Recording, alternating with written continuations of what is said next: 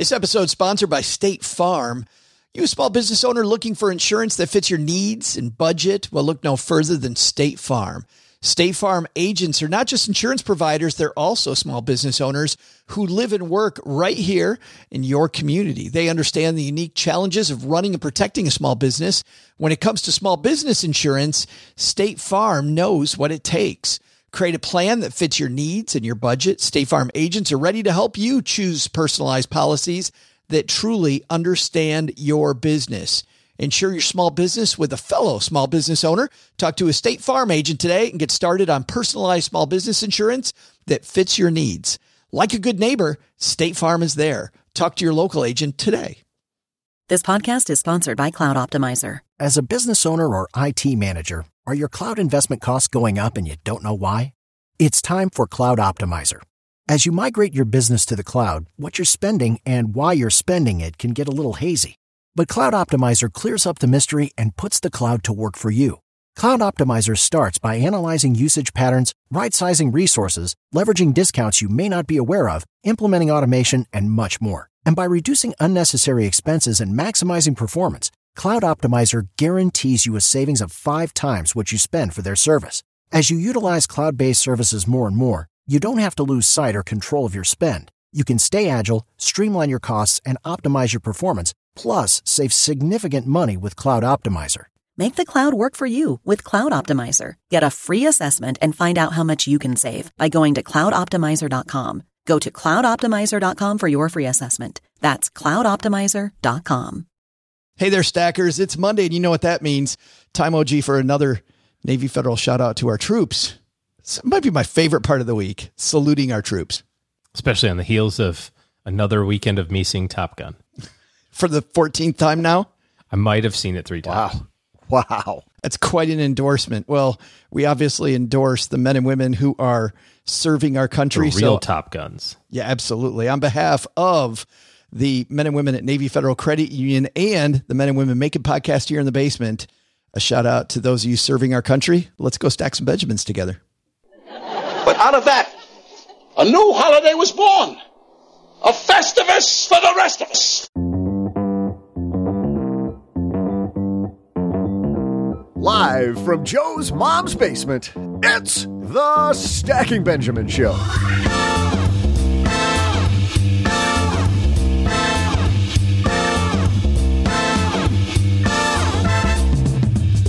I'm Joe's mom's neighbor, Doug, and are you sick of working for the man? I'll tell you, things have gotten a lot more corporate down here in the basement. I mean, our naps have been cut down to 45 minutes, and they've totally eliminated juice boxes. I am so ready to cash out. To show you how, we welcome the authors of Cashing Out and the Rich and Regular blog, Julien and Kiersten Saunders.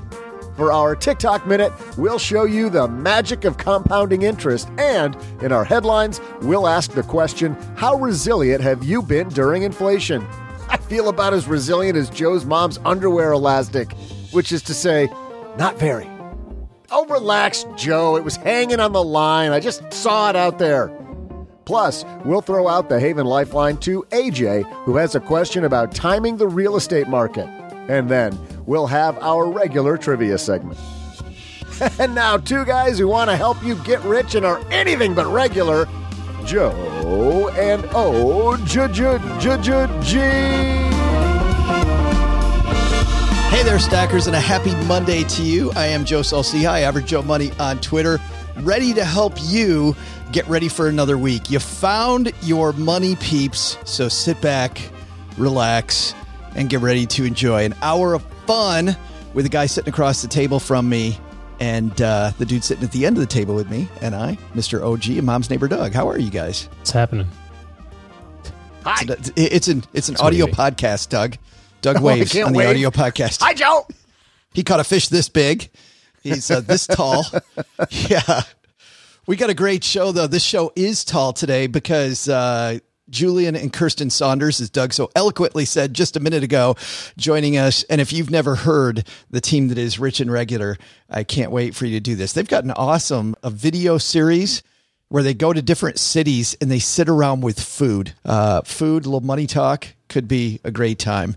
Uh, before that, we've got Charlie Wise from TransUnion. But first, this episode is sponsored by State Farm. You, a small business owner looking for insurance that fits your needs and budget? Well, look no further than State Farm. State Farm agents are not just insurance providers, they're also small business owners who live and work right here in your community. They understand the unique challenges of running and protecting a small business. When it comes to small business insurance, State Farm knows what it takes. Create a plan that fits your needs and your budget. State Farm agents are ready to help you choose personalized policies that truly understand your business. Insure your small business with a fellow small business owner. Talk to a State Farm agent today and get started on personalized small business insurance that fits your needs. Like a good neighbor, State Farm is there. Talk to your local agent today. Well, if you're new to Stacking Benjamins, you may not know that I've tried out a lot of personal finance apps. I like to be a guinea pig and try out all these things. So I know what I'm talking about when it comes to uh, what's helpful and what isn't helpful. And the app that I've used the longest has been Monarch Money. And it's because Cheryl and I, my spouse, were able to collaborate together. We can work on our goals together, and our budget and our goals are right next to each other on the app. It is clearly the next generation of personal finance app. So, what is it? Monarch is the top rated all in one personal finance app. It gives you a comprehensive view of all your accounts, investments, transactions, and more. You create custom budgets track progress toward financial goals, and collaborate with your partner. And now, because you're a stacker, you'll get an extended 30-day free trial when you go to monarchmoney.com slash Benjamins. I love the fact that we get to collaborate. I love the fact that it's customizable. And I also love that it's this ad-free privacy you can trust. They never sell your data to third parties or show you ads. After trying out Monarch myself, I totally get why it's the top rated personal finance app. And right now, because you're a stacker, you're going to get an extended 30 day free trial to try it out like I try out many different apps. And this one was sticky for me because, well, you'll see when you try out the 30 day free trial. Go to monarchmoney.com slash Benjamins. That's M O N A R C H M O N E Y dot com slash Benjamins for your extended 30 day free trial. All right, a lot to do, so let's jump right in. Hello, darlings. And now it's time for your favorite part of the show our stacking Benjamin's headlines. And in our headline today, TransUnion is out with their new study on identifying consumers' resiliency during inflationary times. How resilient have you been? How resilient have your neighbors been? And how resilient have other people been in and outside of your community? Well, guess what? We got the man himself, SVP at TransUnion, with us, Charlie Wise, here to discuss the study. How are you, Charlie? I'm doing great, Joe. How how is how are things with you? they're they're trugging along. If I keep my voice, all right, life will be life will be pretty good. But let's dive into this. Why did you guys actually look at inflation at this? time? I mean, I can imagine a little bit of why, but tell me about what went into this study. Yeah, it's no surprise that it is the number one topic that our customers are talking about, lenders, banks, um, even the consumers that we talk to TransUnion recently did a survey of consumers where we asked them their their top concerns across a range of things. 63% of consumers say that inflation is their number one or number two worry right now. That's that's enormous. So we really wanted to understand this phenomena because there's this concern or this this belief or expectation that as prices rise, if, as consumers have to spend more and more of their paychecks on everyday living expenses, that they can get squeezed. And some of them may have to make some hard choices about the bills they pay and the bills they're not able to pay and what that means for things like credit cards and auto loans and personal loans. And so TransUnion from a credit perspective wanted to understand is everyone in trouble? Is a fraction of the population in trouble? How can lenders and others better understand who seems to be more able to absorb the impact of inflation and who is really going to have more difficulty in meeting their obligations. It doesn't surprise me that it's it's at right at the top, right, Charlie? I mean, it's every time I go to the gas pump, I'm reminded, holy moly, things are things are tight right now. But have you guys studied this before in the past? Is did you have any sense of like it used to be number eight or number six and it's risen to number one? Honestly, nobody was talking about inflation yeah, right, a year ago. Right. It was this little, you know, maybe you saw little puffy clouds on the horizon and that was about it. And nobody realized that we were going to be in a hurricane um, a year later. But that's kind of where we are, which is, you know, I think you're, you gave one of the prime examples that consumers are facing right now that a household that was spending perhaps 75 bucks a week to fill up their, their cars a year ago now maybe he's spending $150 a week. And that, you know, that translates $300 a month. There's a lot of consumers that are really struggling with coming up with an additional $300 a month, not to mention what it costs you for groceries or for rising rent or for, you know, your energy bills or everything else that that's all been impacted. We didn't look at inflation four or five years ago because you know, we're doing a, just a fine job of chugging along at, you know, two to 3% inflation target rate. So it's only when this starts to become a topic that we start to say, wow, is this something that we need to worry about? Because we haven't seen inflation at these levels since 1981. Yeah. I sure wasn't looking at a whole lot of uh, research studies back in 1981. Right. No, unless it was about my favorite rock band at that time. maybe, maybe, maybe that was it. My favorite middle school uh, crush or something. I don't know. But, but, but let's dive into some of this because it, it seems clear from some of the data that I have that you guys provided us with that uh, some borrowers are really being hit harder than others already in the early days here of inflation.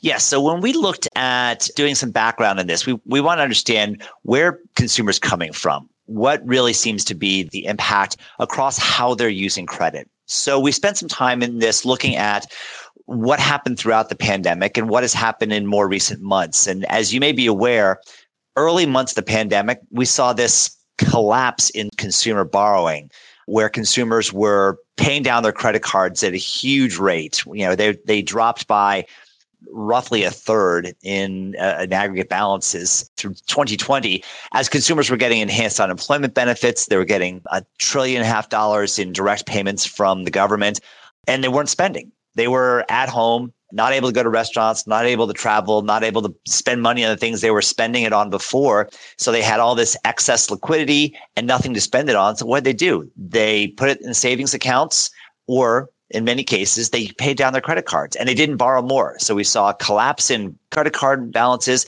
collapse in unsecured personal loans, which was a big source of borrowing for many consumers. And so that really drove average balances to decline all the way through second quarter of 2021. It was kind of like Charlie, what uh, mom always says, which is, you know, when life gives you lemons, making lemonade. Like, what a horrible time, but people were putting their money to good use. They were. I mean, it was great for the consumer balance sheet. Consumers really deleveraged. They got themselves, in many cases, out of debt. They they really improved their balance sheets. We saw this because the median credit score for consumers took off during this period because consumers were, thanks to a lot of this excess liquidity as well as forbearance programs, they weren't going bad on their obligations. They were taking care of the credit they had, as well as their utilization was way down. So delinquencies utilization, those are the two biggest contributors to your credit scores. People's credit scores took off. So the consumer was looking great. The consumer was performing great. Delinquencies were at all time lows for a lot of products. So everything was, was great until we started to see this little inflection point around second quarter of 2021. And guess what? That's the first quarter that we saw inflation go from about 2% up to 5.6 oh, yeah. on its way up to the 8.5% that we saw in the first quarter of, uh, of this year. As soon as prices started to rise, as soon as we saw gas prices start to rise, rents start to go up, the supply chain things really hitting the things that consumers are buying, that's when we started to see coincidentally that time when the balances started to rise on credit cards, on unsecured personal loans. And last year was frankly a banner year for new originations for cards and personal loans. Oh. Consumers were now seeking credit again.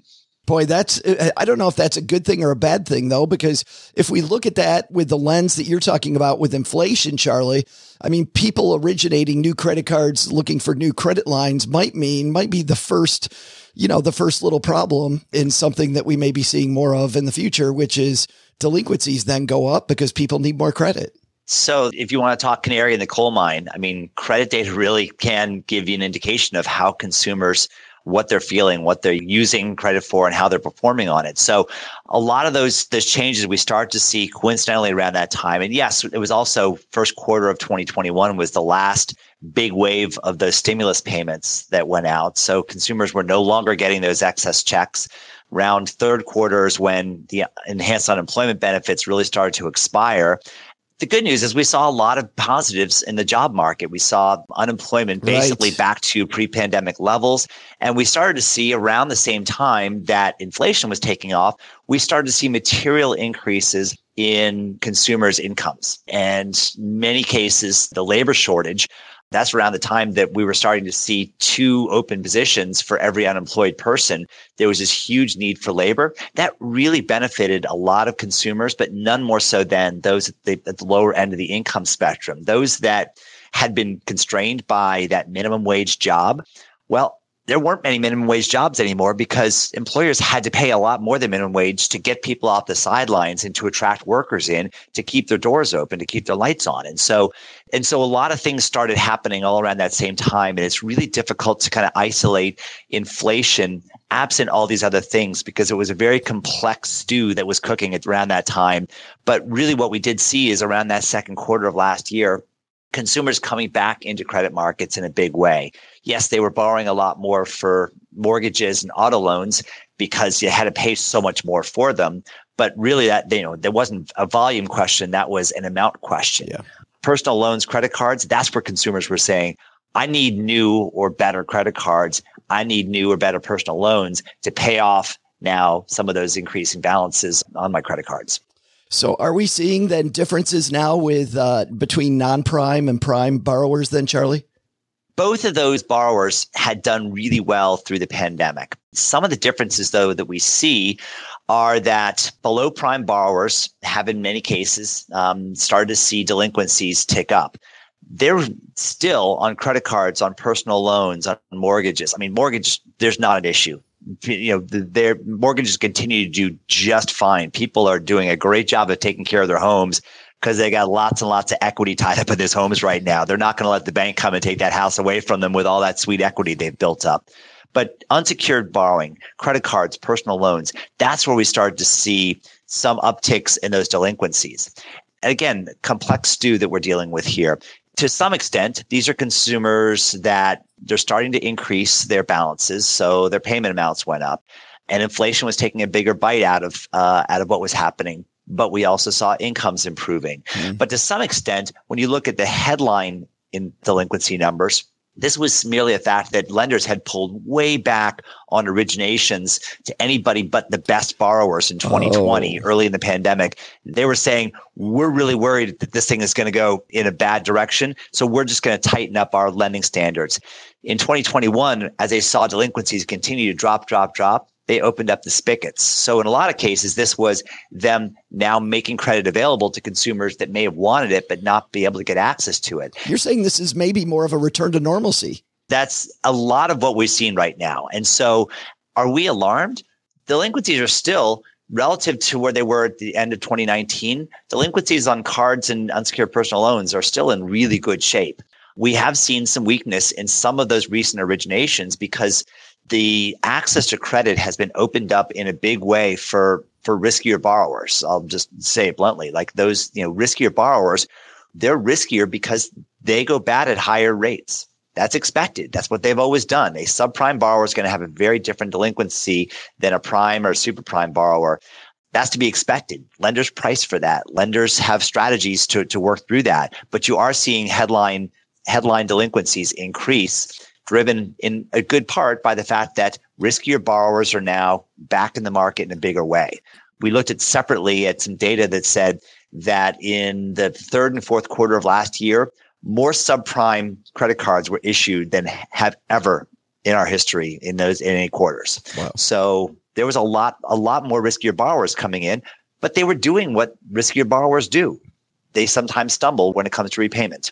If I'm the average person just driving down the road listening to this, Charlie, what's my big takeaway? What should I be taking away from this?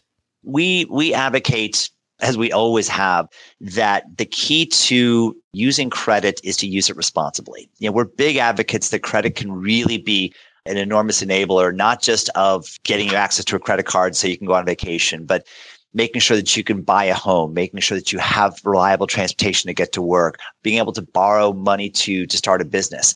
But it starts with responsible borrowing. And we don't advocate that consumers take out credit for the sake of taking out credit, that consumers really understand and live within their means and make sure that, you know what, if if things are tight right now, then increasing your borrowings on a credit card or a personal loan may not be the right way to go sometimes it's the only way to go. Sometimes you just simply, you know, need, yeah. you know, have a temporary fix. You need to make ends meet.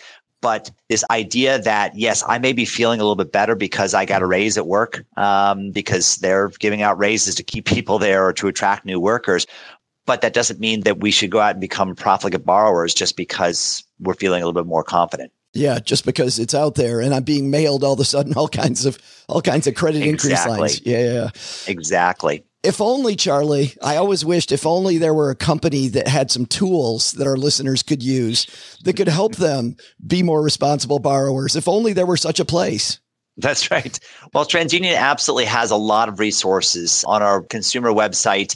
We've got a lot of information on just education around credit scores, the fundamentals of, of building a good credit score, of maintaining a good credit score, what responsible borrowing looks like. And, you know, in many cases, consumers just don't even have an understanding. They think that this credit score is this arbitrary thing that's assigned to you like a social security number yeah, and I have yeah. no control over it. You absolutely do but also knowing that if you want to buy a home, if you want to get a good rate on an auto loan, if you want to take advantage of all the things that credit offers, you got to have a good score. You got to have a good track record. You have to prove that you've done good things. And so we have a lot of resources around what it means to get credit for the first time, to build your credit score, to maintaining that. And in some cases, if you're getting into trouble, if you feel like you're, you know, way out in front of your skis, how do you work with lenders to say, you know, I may be overextended. What can I do around this? Lenders are surprisingly accommodating, particularly now on consumers coming to them in advance. You know, the first sign of trouble shouldn't be that you miss a payment. You know,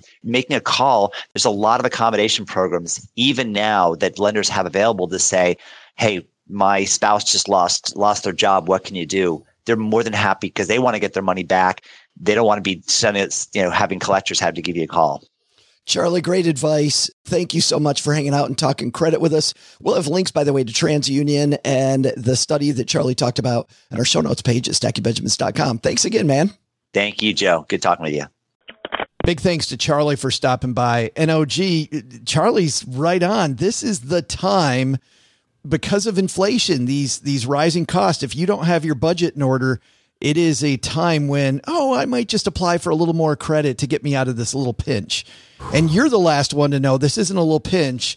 This is prices are up for good, possibly, and your budget's not right on. I was just reading an article in the Wall Street Journal this morning that was about uh, restaurants adding surcharges, inflation surcharges. You remember probably a couple years ago, you were seeing people add uh, wellness fees to things because of COVID, right? Like, oh, I have to, you know, disinfect this table twice as much. It's like, really? You weren't disinfecting it every time already? Right. You know? but, but, but, now I got to pay for it. I mean, it was just I actually do what the health department advocated of already. Yeah, maybe we wouldn't had this to begin with. But now there's a little bit of this going around uh, fuel surcharge fees and, you know, temporary inflation fee and uh, people are reporting seeing these uh, kitchen fee, health and wellness fee uh, on their bills, and it's starting to obviously have imp- uh, uh, has has some pressure on on the pricing. So you've got to look at everything that you're spending money on and and decide whether or not uh, you want to keep doing it right now. I think. I don't know with this massive inflation that we've had, it feels like it's on everything good time to lock down your budget. I mean, Doug, what are you doing when it comes to massive inflation? Ah, like I, I've been here before, Joe. This is old hat for me. I mean, I got all inflated one time, but you know, I just laid off the fast food and it went away. Uh, OG could be a strategy. Yeah, yeah. Don't go out to eat. Yeah, absolutely. S- solves solves that issue. Not sure that's exactly what he was talking about, but but we're in the ballpark. Yeah. yeah. Well, but Joe, isn't um, I mean, don't they call inflation the silent killer? Like it just creeps up on you. It's kind of sneaky. How do we know when it's coming? And isn't and isn't that actually, Doug? I think you're onto something because they have called inflation like the silent retirement killer OG. Like people don't think about inflation normally. In fact, you know, Charlie talked about how a few years ago they didn't even have inflation on their list of worries. And now it's the number one worry every family has, right? What's your number one worry? Inflation. Three years ago, didn't even make the list, but it's always been there. It's always been something that's been the silent killer. And that's why when it comes to retirement planning, you have to have income that rises every year because if you have a portfolio that's largely interest or or fixed income, you know, if your pension or social security, which obviously social security gets some inflation protection on it, but if your income is largely from fixed income and something like this happens, you're not going to be able to keep up with it. Like this this one year of 10% increases if this were it puts you 10% behind permanently. Now increasing at you know re- the regular inflation rate you know so it, it, happens all the time just think back you know i remember getting a gallon of milk for a dollar my parents would send me down to the store and say go get some milk and here's a dollar and that would be enough to get milk and now it's three and a half dollars or whatever it is you know so it's really hard to comprehend but in, if you're 30 today when you're 60 milk will be like 10 bucks a gallon wow. you go that can't possibly be true but it will. And then when you're 90, it'll be 30 bucks a gallon. It just prices will continue to rise. And generally, that's a good thing, but not at a big increase all at once. I think you're saying in this case, with over 8% inflation, it's silent and it's deadly. I mean, you see it at the gas pump, you see it with milk prices. It's actually not even that silent right now. I, just, I don't think it's silent and people call it the number one. so it's never You get to Can't a certain age, you can I'm never trying. trust a silent and deadly, huh? That is the worst kind of inflation. I think it might be a good place to leave it. Thanks to Charlie Wise from TransUnion for stopping by for tools, as he said. Uh, hit our 201 newsletter, stackingbenjamins.com slash 201. We'll do deeper dives there into inflation, into your credit, and more. And uh, on our show notes page at stackingbenjamins.com, we'll have a link to uh, all the tools at TransUnion. Hey, it's time for our TikTok minute, the time when we point to a TikTok creator who's doing something amazing. And OG, today's TikTok, is it amazing or is it air quotes amazing? Uh, probably they're probably all, you know, air quotes amazing. I'm just gonna go with well, that forever, so you don't have to ask me ever again. every every every time.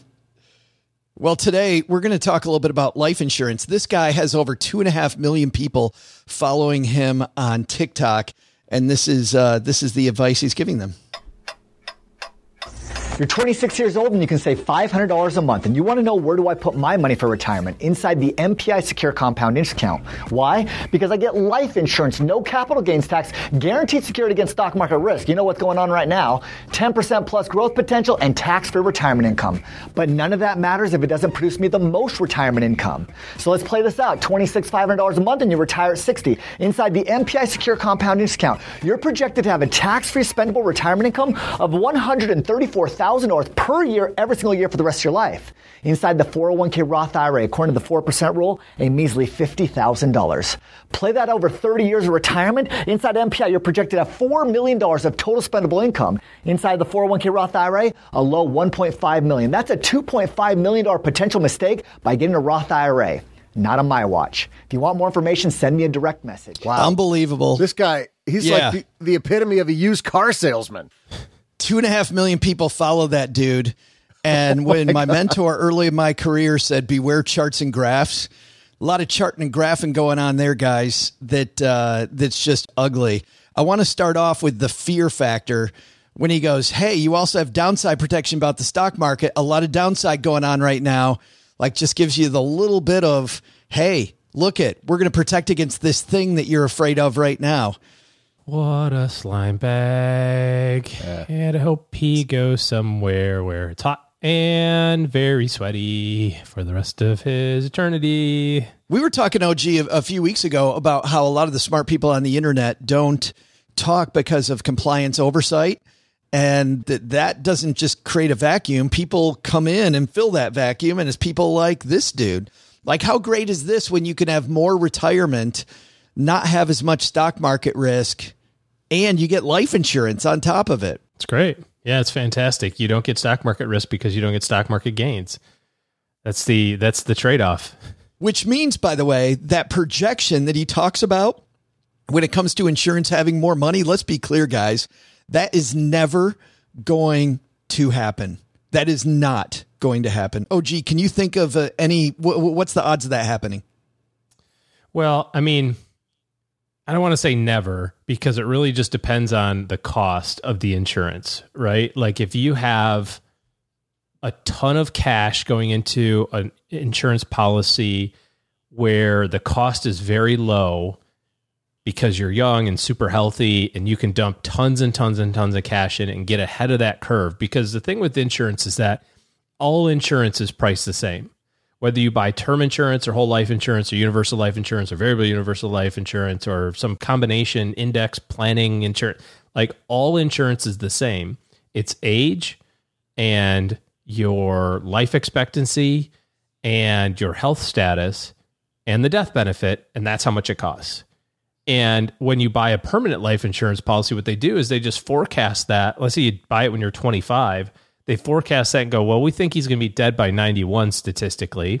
So we're going to add all those up, divide by however many years that is, and then say, this is your premium today. So that it can be kind of the flat line of the premium, right? Because when you're 90, you can't be paying the same life insurance premium as a guy who's 25. It just doesn't make sense. So it has to be more. But how do they make it more? They make it they make it so you can afford it because they make you pay the even amount the entire time. So, in some cases, if you get a really great return and a really low cost and you front load that a ton, you could get ahead of that curve and have enough cash that it's that it's pay. But I'll tell you, twenty. But is it going to beat? The, is it going to beat the Roth IRA by that much though? This the amount that he's saying. I didn't hear the number, but um, but, how could you have? Yeah. yeah, that was a. Yeah. he was selling micro machines and life insurance. Twenty two percent, guaranteed. He was the micro machines guy. I uh, some people get that joke. Um, I, I can't see how it would. I mean, if you use the same assumptions and you go, this one has some cost associated with it, this one has zero cost associated with it, and I'm going to grow it at the same rate. Which one's going to be more? Well, the one without the cost. It's just that simple. That's why I don't understand how he thinks he can beat the Roth IRA. That's the only. That's the only well, way. You have to change the assumptions. You have to change the the math inside of it. And permanent life insurance has a place. We've talked about this before. Every financial tool has a purpose. That's how it's created. The problem is, is when you get the the weird incentives. This guy and his company they make whatever your premium is. That's his commission for the first year. So and then some probably. So, you know, if he's paying 500 bucks, if you're, you know, he's saying, hey, put 500 bucks a month into this, his commission's six grand. If you said, I'm going to make that commission 50 cents and everything else is the same, just like every other f- real financial person out there, uh, I guarantee he doesn't use this as a tool. I think there is a tool in this video, though. You are not wrong. and a special place in HE double hockey sticks for this yokel. Horrible. Coming up next, if you ask me to list my top five favorite places on the internet when it comes to great money management discussions, it would be appearing on that list would be anything that this team does. They not only have the Rich and Regular blog, which has won multiple Plutus Awards in the independent financial voice space. Also, they have a wonderful video series called Money on the Table, where they go around the United States speaking with people about their money journeys. Now they have a new book out called Cashing Out. There are a couple that got ahead by saying, you know what, I want to get rid of this nine to five and sub live in somebody else's dream, and we want to live our own.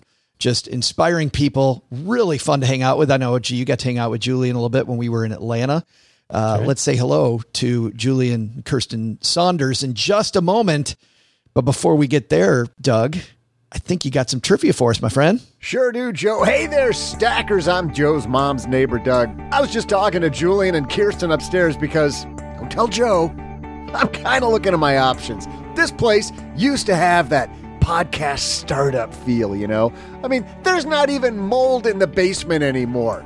We all used to stand around the water cooler bitching about our respiratory illnesses. It was like our own little team building exercise. There's no camaraderie in health got an HR department now. I'm sure, it's Joe's mom yelling downstairs, quit being a creep, Doug. But I mean, still, still, it's like HR.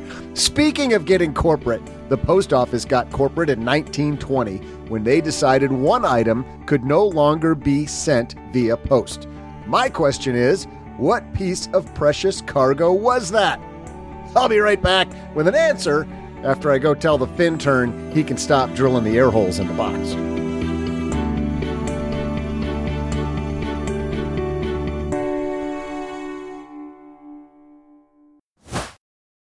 And now, a word from our sponsors at Betterment. Do you want your money to dream big? Do you want your money to be a total self starter? Are you annoyed that your money doesn't work hard enough? Well, don't worry. Betterment is here to help. Betterment's the automated investing and savings app that makes your money hustle. Their automated technology is built to help maximize returns, meaning when you invest with Betterment, your money can auto adjust as you get closer to your goal rebalance if your portfolio gets too far out of line and your dividends are automatically reinvested.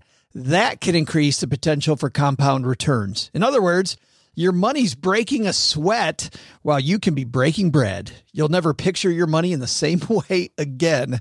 Betterment, the automated investing and savings app that makes your money hustle. Visit betterment.com to get started. Investing involves risk, performance is not guaranteed. OG home buying can be so much fun. I say just only slightly tongue in cheek. It depends on what what you're doing. I mean, the actual process of buying a house, kind of a PIA. Right. The actual buying a house, that's fun. Thrilling, super fun. Yes. Moving into your new dream home, that's fantastic. So if we can smooth it out, that's what we want to do, isn't it? Right. Navy Federal Credit Union's here to help military members and their families tackle home ownership they offer mortgage options with zero down payment, so you don't need to wait years to save. They offer mortgage options that don't require private mortgage insurance, PMI, so you'll save money. Each month, the members save $2,500 on average when they choose Navy Federal for their mortgage. With resources like Realty Plus, you can get an experienced real estate agent. They're a top VA home lender. Learn more at NavyFederal.org. Insured by NCUA, Equal Housing Lender.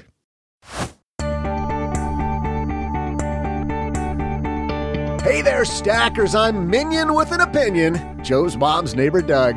According to History.com, post offices began accepting parcels over four pounds on January 1st, 1913. And in the same way, you'd know there was a sign that says, Don't lick the turtles only because Joe went to visit an aquarium. They didn't quite have the experience yet to know what to ban. People mailed eggs, bricks, snakes, you name it. Between 1913 and 1915, about seven people mailed a certain something that was then banned in 1920. The longest trip these parcels took were 720 miles for a cost of 15 cents in stamps. So, what got banned to mail in 1920 by the post office? Your children! Looks like I gotta go change the Fintern's travel plans. And now, to help you make sure you can afford those plane tickets, Julien and Kiersten Saunders. I'm super happy coming down the stairs to the basement.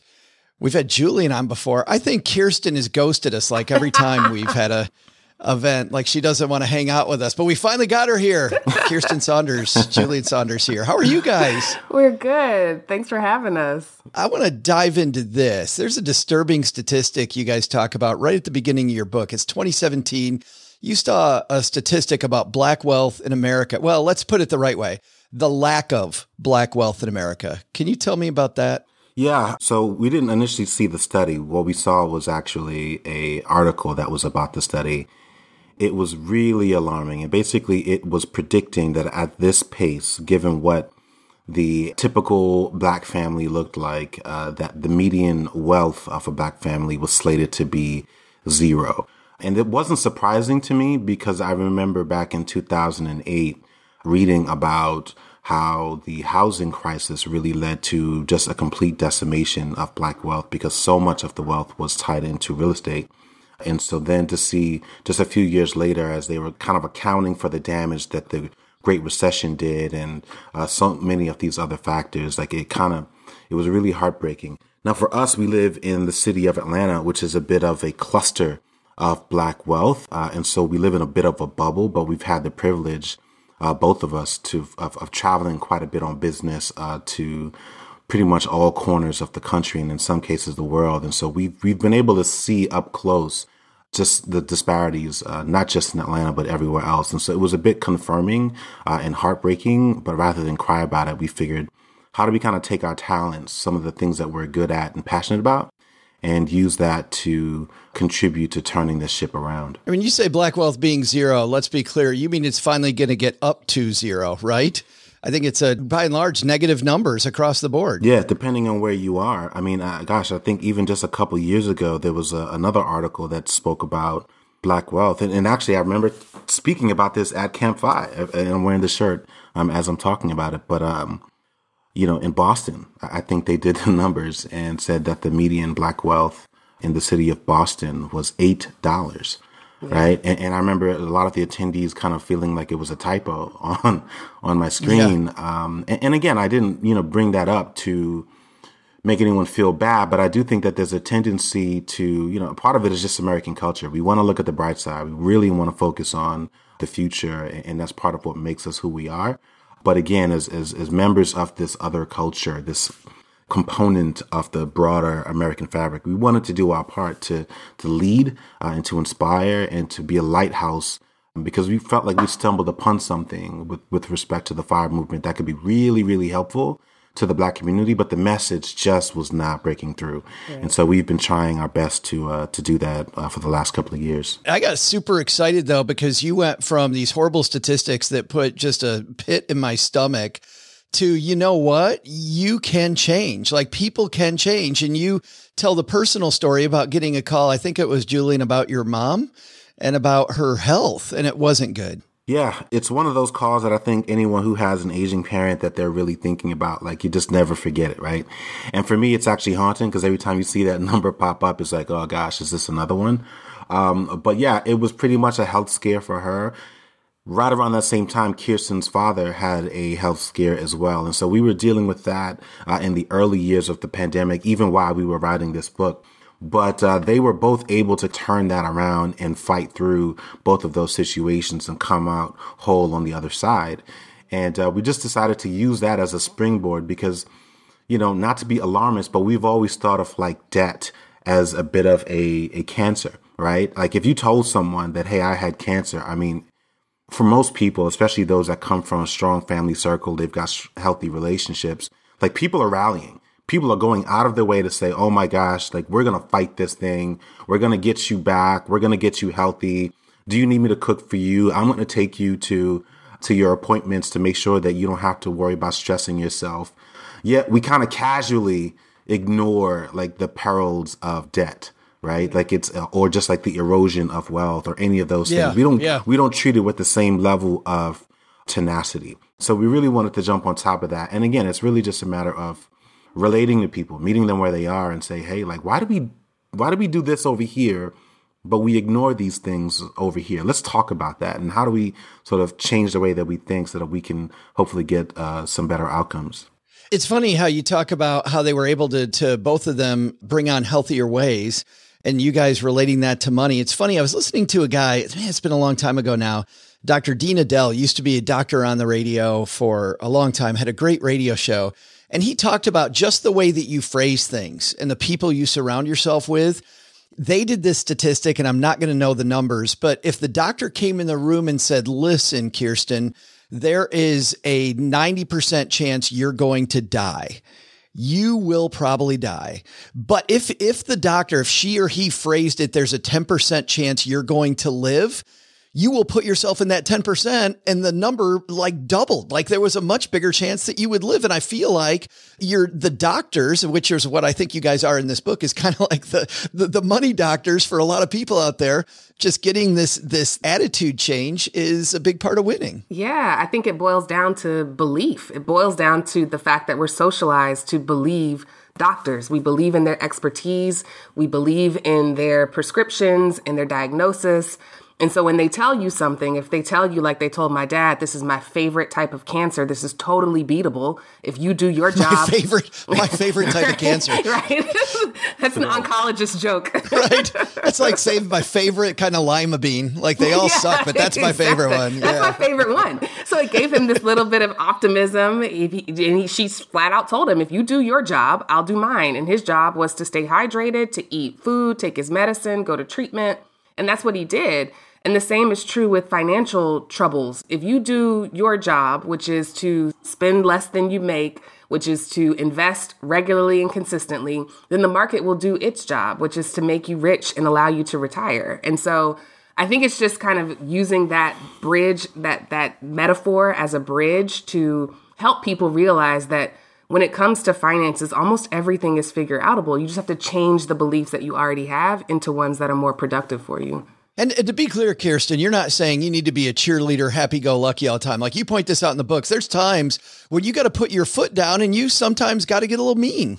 Yeah, yeah. We we call the second half of the book the daily struggle. Like it's part two of the book is the daily struggle because it's not all happy go lucky. You do bump against interpersonal conflicts and even personal conflicts. You do have to at some points make a trade off between the things that you're used to doing, the things that you enjoy doing, and the things that you need to do for your future self to have a comfortable life.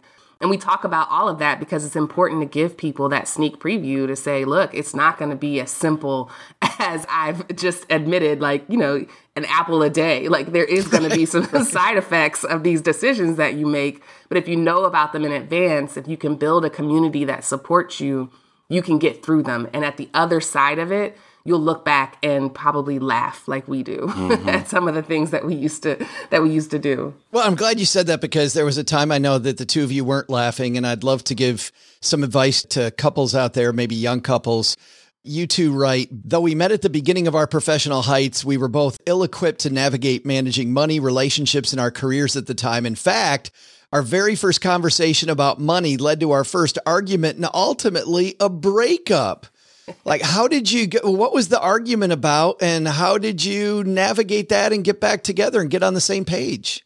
Yeah, so as a married man now for over seven years, I know to just answer that question by saying it was my fault. And it was. to be clear. I just start the conversation there.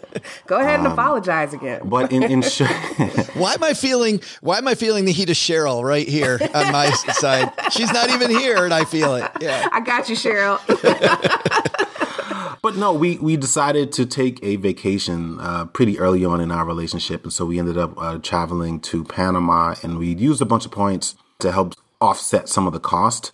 But when we got back, I was like ready to jump back into all right, let's let's start adjusting some of the other things, right? Let's start cutting back here. We're not gonna go out at the same rate that we were before because a lot of the money that we need to pay off this vacation, you know, it has to come from some of these other sort of discretionary activities that we do. And um, dating. me- meanwhile, it has to come from dating. she she viewed it We completely need to differently. date less. Yeah, that was the argument. It wasn't date discretionary less, activities or that we it do. doesn't mean that we we don't have to go to the same nice restaurants after we just spent like a couple thousand dollars, right? Look at him being rational. Yeah. I, I was not there. I wanted to keep the party going. And it's funny, we just got back from Disney and my son has the same gene. Like we got back from Disney and he expected like, all right, where are we going now? Like, let's go. Let's stay out. Let's go to the park. And it was like, son, it's time to rest and recover. I saw your pictures, and I'm with him and you, Kiersten. Like, I can't believe how happy I get giving 18 bags of money to the mouse. I know. You know what I mean? I'm like, this is crazy, stupid, expensive, and I, oh my god, look, give me more, please, give me more. Yeah. So so we get back from the trip and um, you know, I'm cutting back, she's ready to keep turning things up and it just sort of led to like some weird tension and then finally I kind of confronted her and was like, "Look, here's the deal. Like I've got these big dreams, you know. I I didn't want to interrupt like my my debt payoff plan. I didn't want to interrupt my investment plans or my ambitions to buy a property. Like I had all of these things in my mind and I was factoring that into pretty much every single swipe and uh, she had no understanding of that, uh, which was fine. But that led to a conflict, and I ultimately told her that you know if I knew that she had credit card debt, which I didn't know at the time, and I learned as a result of that conversation and that tension, and I pretty much told her that if I knew she had credit card debt, I wouldn't have dated her. And um, it, it was a horrible thing to say. I'm glad, you know, we were able to heal from that. But these are not endearing statements. I had no. a I had a mentor once, Julien, who said I needed to put some velvet on my hammer sometimes, and maybe maybe you needed a little velvet on your hammer as well. I'm definitely going to steal that. I'm definitely stealing that. um, so kudos to that guy. Um, but you know, the, the, the positive side is that it forced us to have a conversation about money early on in our relationship. It also forced us to look backwards to think why we, uh, how did we get to where we were as individuals? How did I come to have such strong beliefs about debt to the point where I would place this strong judgment and discard something that I knew was great all because she had credit card debt without even understanding like what the underlying situation was. And similarly, she had to do some of her work to figure out, well, how did I get into this hole to begin with? Like, what am I doing wrong? And what does this mean about, um, you know, some of my habits or the type of life that I want to live in the future? And so we combined forces and stories, did the work individually, came back together, and learned a lot about each other in the process.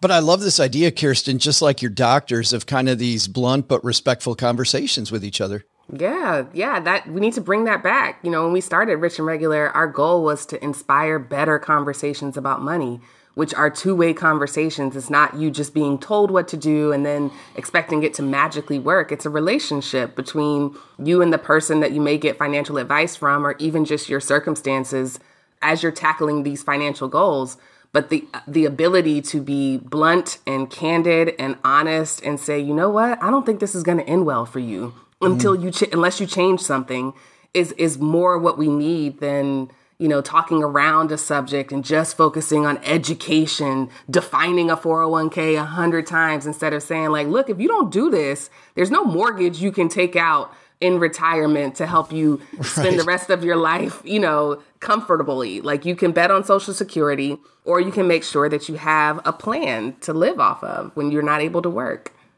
I want to stick with you for a second, Kiersten, because you write.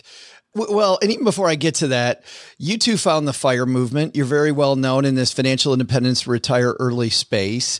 But I really don't think you found it as much as I don't know. As I was reading your book, I never knew how much it felt like you were chased there. And let me explain what I mean by that. Uh, you wrote, but after witnessing countless talented black colleagues routinely passed up for promotions, we begun to believe meritocracy was as mythical as Santa Claus. I love that. We well, I don't love it. I hate it, but you know what I mean. The writing is the writing is very good. What it's expressing is horrible. We were perpetually overappreciated and underpaid. And so I felt like this path you could see Kiersten closing and you went looking for a different path. Would, did I get that right? That's exactly it. My plan all along was to out earn my spending habits. I thought I would just continue to be promoted because I was really good at that. I'm Still good at that. I'm still good at making money.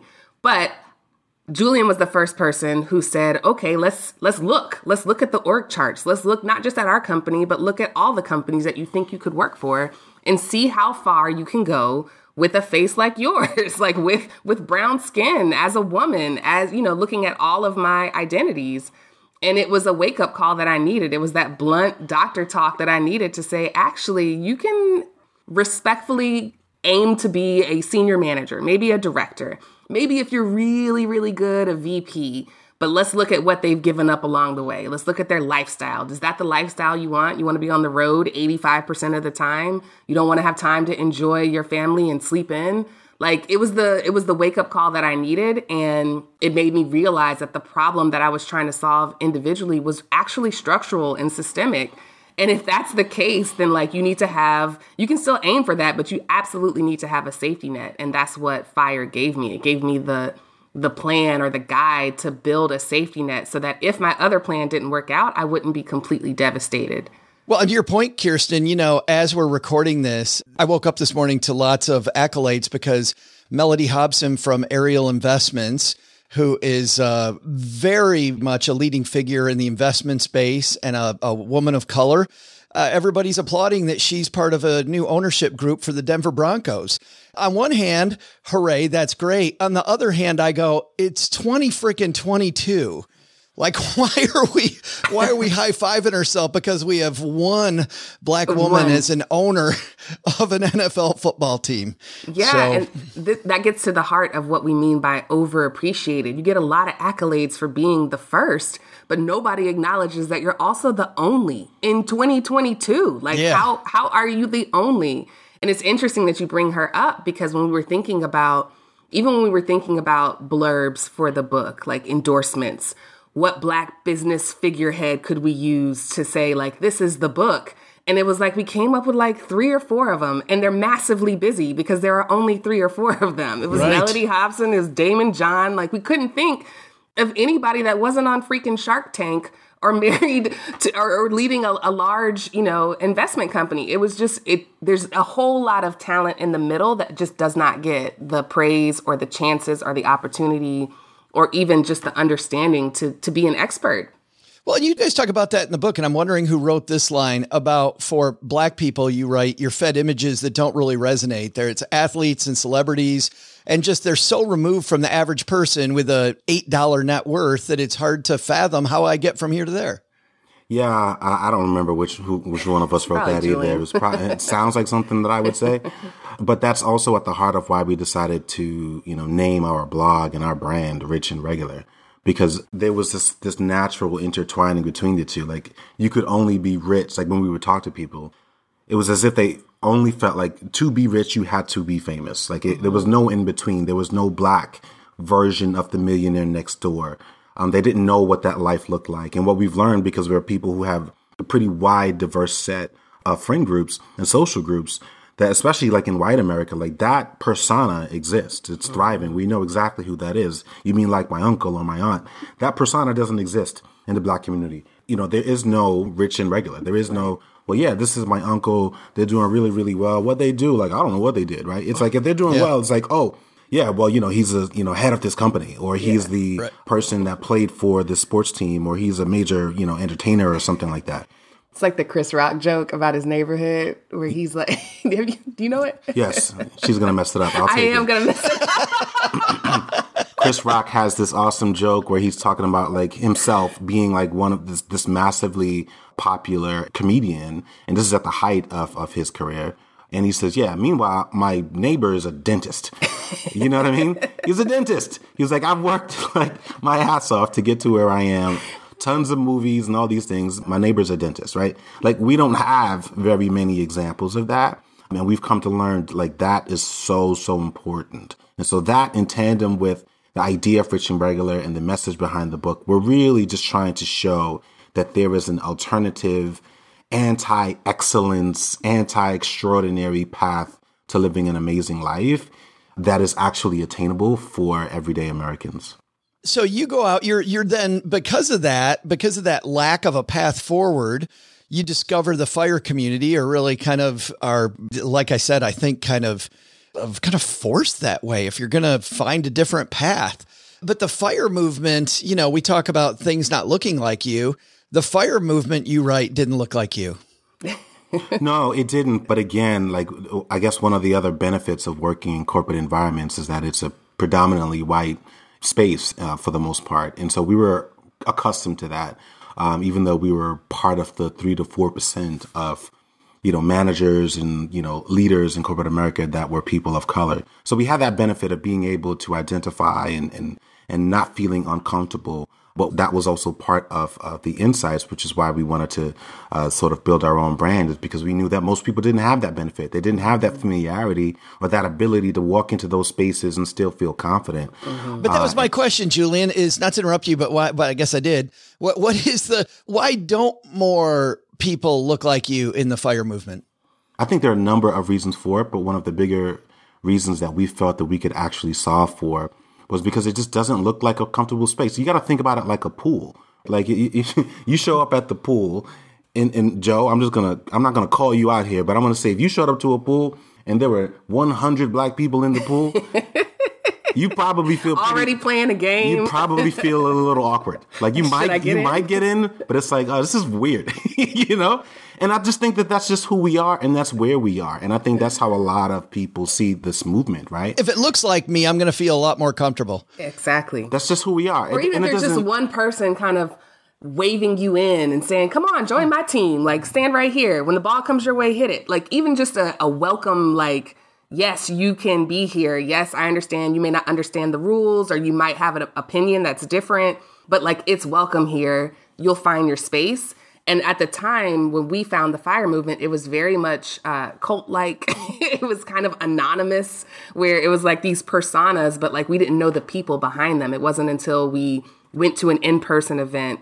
FinCon was our first event that we went to um, went to an in-person event and actually got to meet the faces behind these names that we knew online and it was like oh there's a person out there like living a life that's different than what i imagined but i also think it's important not to obsess on the differences between like black and white and Yeah. really look at it more so in terms of culture Yes. right like Yeah. it's the, Yeah. it was a culture shock It- Yeah. i'm not suggesting that you see black people in the pool and you run in the other direction what you're seeing is a thriving culture Yes. right that may be unfamiliar. And it's like oh well i don't understand this music. I don't understand this sense of humor.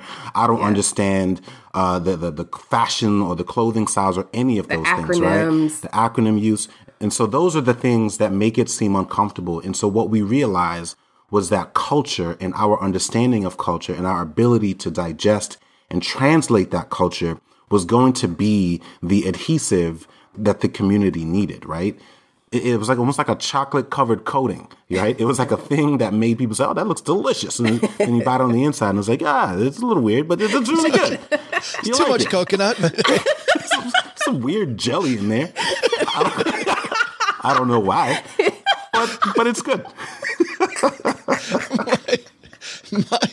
you know, this has been a problem that I've had, and I'm, I'm glad you talk about the culture because I understand that we need a culture to identify ourselves and show how we are a unit. But I also think that whole thing, Julien's kind of exclusionary. The, you know, the terminology of coast fi, fat fi. I'm like, well, we got to stop using these terms if we want more people to embrace this culture because people don't understand it. I'm like, stop it. Like, uh, you you know, why, why the hell do we call it a Roth IRA? Like seriously, or a, or a 401k when in Canada, in Canada, they call it a tax-free savings account. Holy crap. That's what it is. In the US, we can't do that. We got to confuse the hell out of all of us. Yes, You know? yeah. We talk about that a little in the book. It's intentional and it creates a lot of confusion. And we have to explain, we literally explain to people, you may never feel like an expert because of that. Do it anyway. You don't have to be an expert in electricity to turn your lights on every day. Like, just know that it works, know that this is the way that it happens. Like, obviously, build enough expertise to not get taken advantage of. But you don't have to pretend that you ultimately have to like teach this in a class. Like just know that this is the plan and and do it. Do it scared.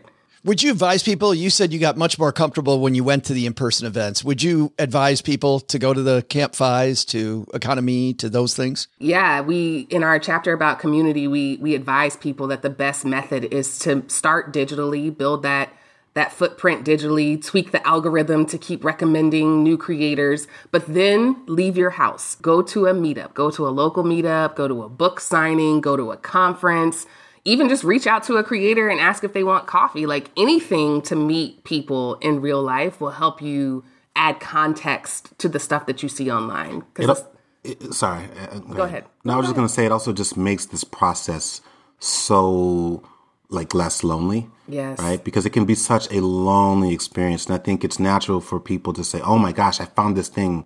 And they run right back to their corners. They want to share it with the people that are closest to them, with the people that are most familiar with them. And those people may not necessarily relate or even be interested, even though this is something that they could use or even need. Uh, they just may not be ready for that kind of thing or even interested. And that can be very uh, demotivating. And so it's really, really important to find that community. I personally think it's like the secret sauce is, to just find other people that you can share ideas with, gain perspective from. Some of these people could be a little bit behind you. Some of them could be a little bit uh, ahead of you or even way further ahead than you are, but it makes it real. right? It's one thing to sort of just watch something or listen to a podcast. It's another thing to have shared a beer with someone who can tell you, oh, well, wait till you get here. This is exactly what you're going to experience. And so I think it's one of the best things that anyone can do. Our longtime listeners are going to groan when they hear me say this, but for new listeners out there, I had no interest in running a marathon when we moved to Texarkana, I fell in with a bunch of people that all ran marathons, and now I've run 11.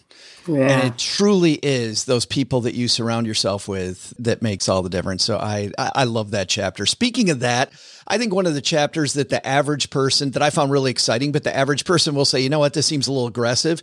You two talk about this 30 year career.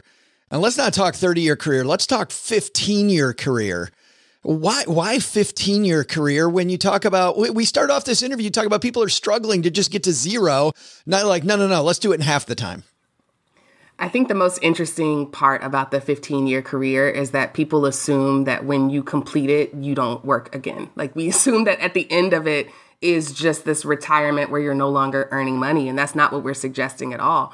What we're suggesting is that you put a cap on this season of your life right? Whether you end your 15 year career and start another one, maybe you've always wanted to be a professor or a gym coach or gym coach. I don't even know what that is.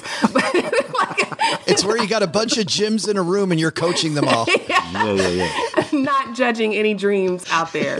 But you can do it's up to you to decide, but it's to give yourself a break because you don't get one. Once you graduate from high school or college, if you go on to extended education, you don't get a break until this elusive retirement date that happens when you're in your 60s. And what we know now from retirees is there is no idealized retirement. Most of them end up working or doing something meaningful anyway. So, like, why not set the bar a little earlier in life and give yourself the opportunity to do that three or four times? I'm not 40 yet and I'm on my third career.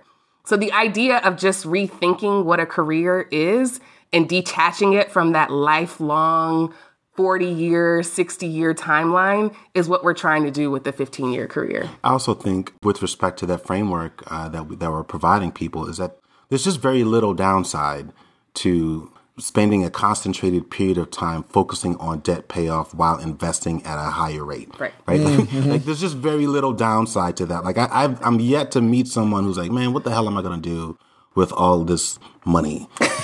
you know what I mean? like what? Right. I've not met that person yet, but I've met a lot of people who are 15 years into their career and they're miserable.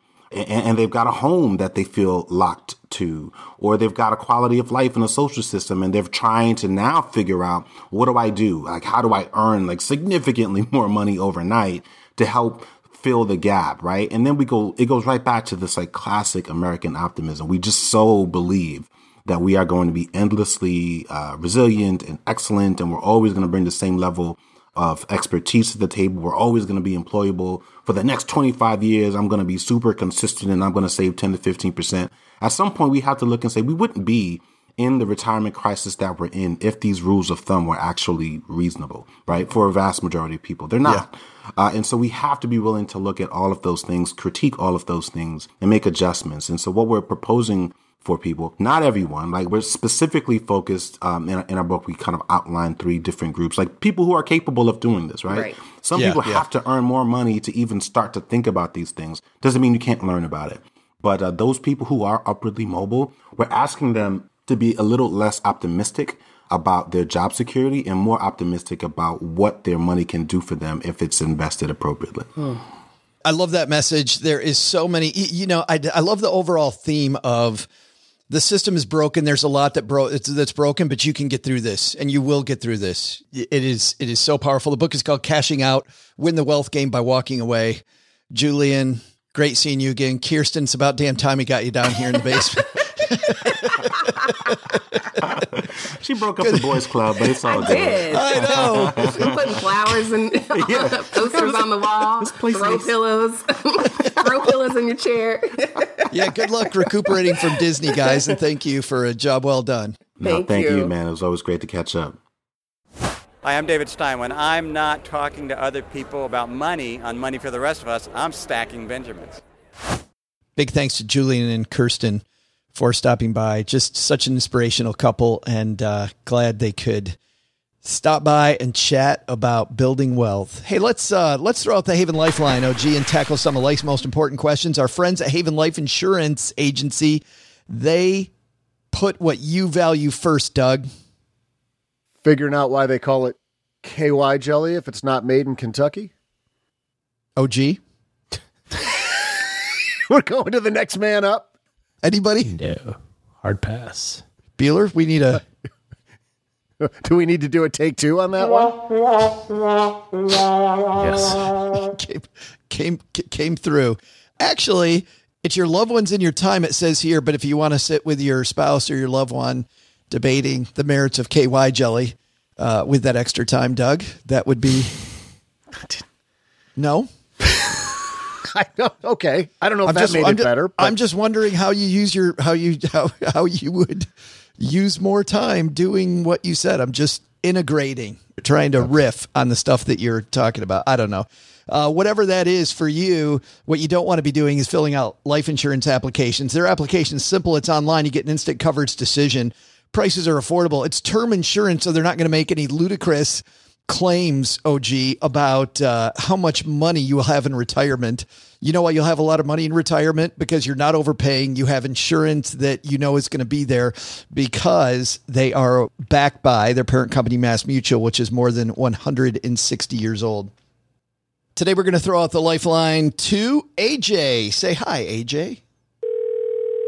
Hey, Joe and OG. It's AJ here from Seattle. You helped me with, I want to say it was OG's words of bar when I was buying a riverfront property for an Airbnb in Idaho in 2020 during COVID. I ended up selling that property for about 270,000 more wow. in five months and it did really well while I managed it as an Airbnb. But my question now is I still have one property in North Idaho that we're renting. It's for 1700 a month. We bought it for 230,000 it's worth about four hundred and fifty thousand now. My question is, at what time do you think is a good time to get out of it? Because we could sell it now and make a good two hundred twenty thousand on it. You know, we have to pay taxes, and then but we'll lose out on the rental income. But we could invest that money someplace else. I was wondering what your thoughts would be on this. AJ, thanks so much for the question. AJ, uh, clearly walking outdoors while she's asking that. And by the way, good to hear your voice. I remember uh, us meeting AJ OG when we were in Seattle for a meetup pre COVID, somewhere in the pre COVID years, BC, before COVID. Way back when. Yes, we were young, naive, and there were no pandemics. But let's dive into her question. She's got this large capital gain on the second rental property. Uh, what's the what's the timing? What how does she think about the timing on uh, when to get out of it? Well, just like any capital asset, the the longer that you hold it, the more likely it is to increase, right, over time. So any time that you're going to sell it is the time that you would need the money for something else. So if you feel like you should be diversified, you know, having one property in one state in one area uh, may seem a little under diversified to you, and you say, "Well, I want to, you know, diversify this." If you have a capital expense that you're trying to pay for, college or pay your house off, or some other type of expense that needs capital, that would be a time to sell it. Otherwise, if there's not a good reason, I don't know why you would just sell it just to sell it. Because anything else is just uh, you're just trying to do some market timing, right? You're just saying, well, I think this is a high price today, and I should sell it. Well, I mean, it'll be higher probably in 20 years, so why not? Yeah, the only other reason I can think of to sell it is if there's something going on in that local community. Maybe an ordinance just got passed, which isn't as friendly uh, to people in the area, or, or whatever it might be. I mean, there might be some of those, but barring a problem with the property, I'm with you, OG. Why would you sell it until you need the money? Yeah. Or the diversification purpose. I mean, clearly that's that is the Achilles heel of owning a single property. Great question, AJ. Thank you so much. Glad you wrote in. Good to hear your voice again. Hope you and your family are doing well. Uh, that's going to do it for today. Hey, we've got uh, just a couple more things before we say goodbye this week. I go back on the road next week to finish off this tour, and man, it's going to be fun. I will be in Longmont, Colorado at Mr. Money Mustache headquarters. Carl Jensen, Mr. 1500, is going to interview me uh, while I'm there. That's going to be fun. That's next Tuesday. Wednesday will be in Denver at a fantastic indie bookstore in town. Thursday in Salt Lake. Friday will be in Phoenix, and Sunday finishing things off at uh, Barnes and Noble in Summerlin, uh, which is a suburb, of course, of uh, Las Vegas. So come see me, stackingbenjamins.com slash stacked.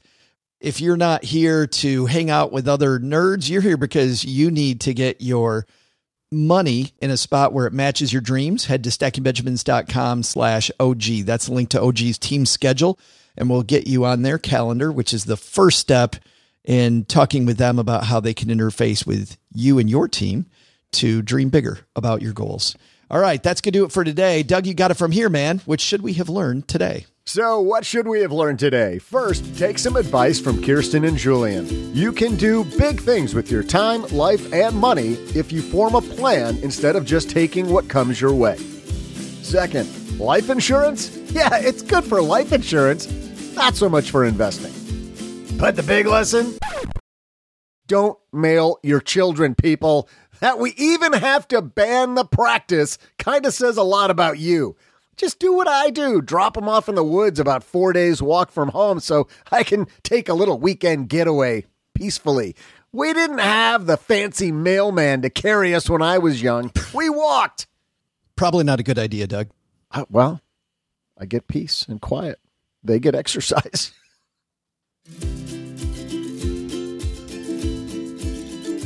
Thanks to Julien and Kiersten Saunders of Rich and Regular for joining us today. Their book, Cashing Out, is available wherever rich people get their books. This show is the property of SB Podcasts, LLC, copyright 2022, and is created by Joe Saul-Sehy. Our producer is Karen Repine. The show is written by the brilliant Paulette Perhach with help from Joe, me, and Doc G from the Earn and Invest podcast. After you listen to our show, check out the 201 Deep Dives written by our website manager and blog editor, Brooke Miller. You'll find the 411 on all things money at the 201. Just go to stackingbenjamins.com slash 201. Once we bottle up all this goodness, we ship it to our engineer, the amazing Steve Stewart. Steve helps the rest of our team sound nearly as good as I do right now. Want to chat with friends about the show later? Mom's friend Gertrude is our social media coordinator and the room mother in our Facebook group called The Basement. So, say hello when you see us posting online. Here's a weird fact both she and Tina Eichenberg are never in the same room at the same time. To join all the basement fun with other stackers, type stackingbenjamins.com slash basement. I'm Joe's mom's neighbor, Doug, and we'll see you next time back here at the Stacking Benjamin Show. Not only should you not take advice from these dorks, don't take advice from people you don't know. This show is for entertainment purposes only. Before making any financial decisions, speak with a real financial advisor.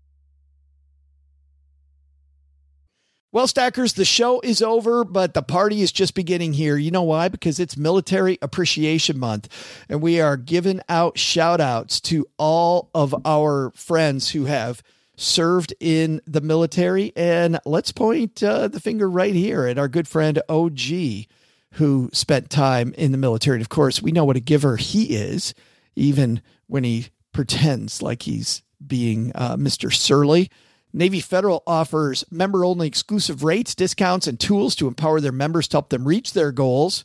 Visit NavyFederal.org slash celebrate, and you'll see all their Military Appreciation Month offers and other Navy Federal offers. They've got all kinds of resources on their site, like best cities after service to help veterans transition to civilian life and best careers for military spouses to support military families. So much going on. Just head over to NavyFederal.org slash celebrate and take a look at all the Military Appreciation Month offers and their usual offers. Navy Federal, our members are the mission. Navy Federal is insured by NCUA, equal housing lender.